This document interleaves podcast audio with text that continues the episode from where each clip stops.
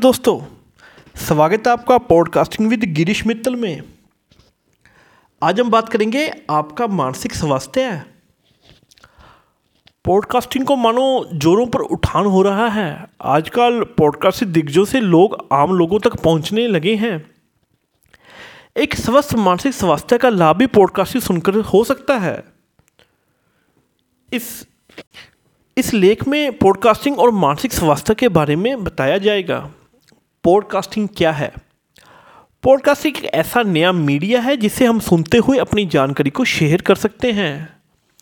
अब किसी भी विषय पर अपने विचार दे सकते हैं और उन्हें अपने लिसनर के साथ साझा कर सकते हैं। पॉडकास्टिंग और मानसिक स्वास्थ्य जब हम जीवन में अनुभव करने वाली दुखद गतिविधियों का सामना करना पड़ता है तो हमारा मानसिक स्वास्थ्य इससे प्रभावित होता है।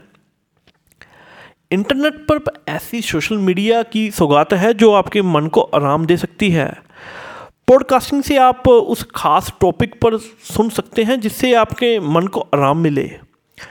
इससे आपके मानसिक स्वास्थ्य पर सकारात्मक प्रभाव पड़ता है। पॉडकास्टिंग से आपके मानसिक स्वास्थ्य की बढ़ावा होता है।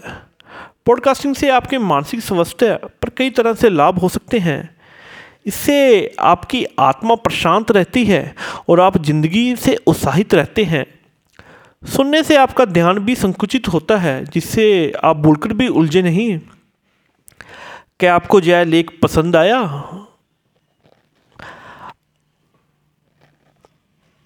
क्या आपको यह जानकारी भी अच्छी लगी? चाहे आप मंच पर हो, अपने विचारों को साझा करना चाहते हो तो यह सुन भी सकते हो।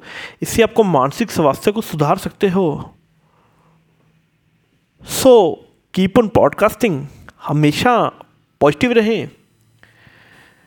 ऐसी जानकारी लेने के लिए मेरा पॉडकास्ट ज़रूर फॉलो और सब्सक्राइब करें।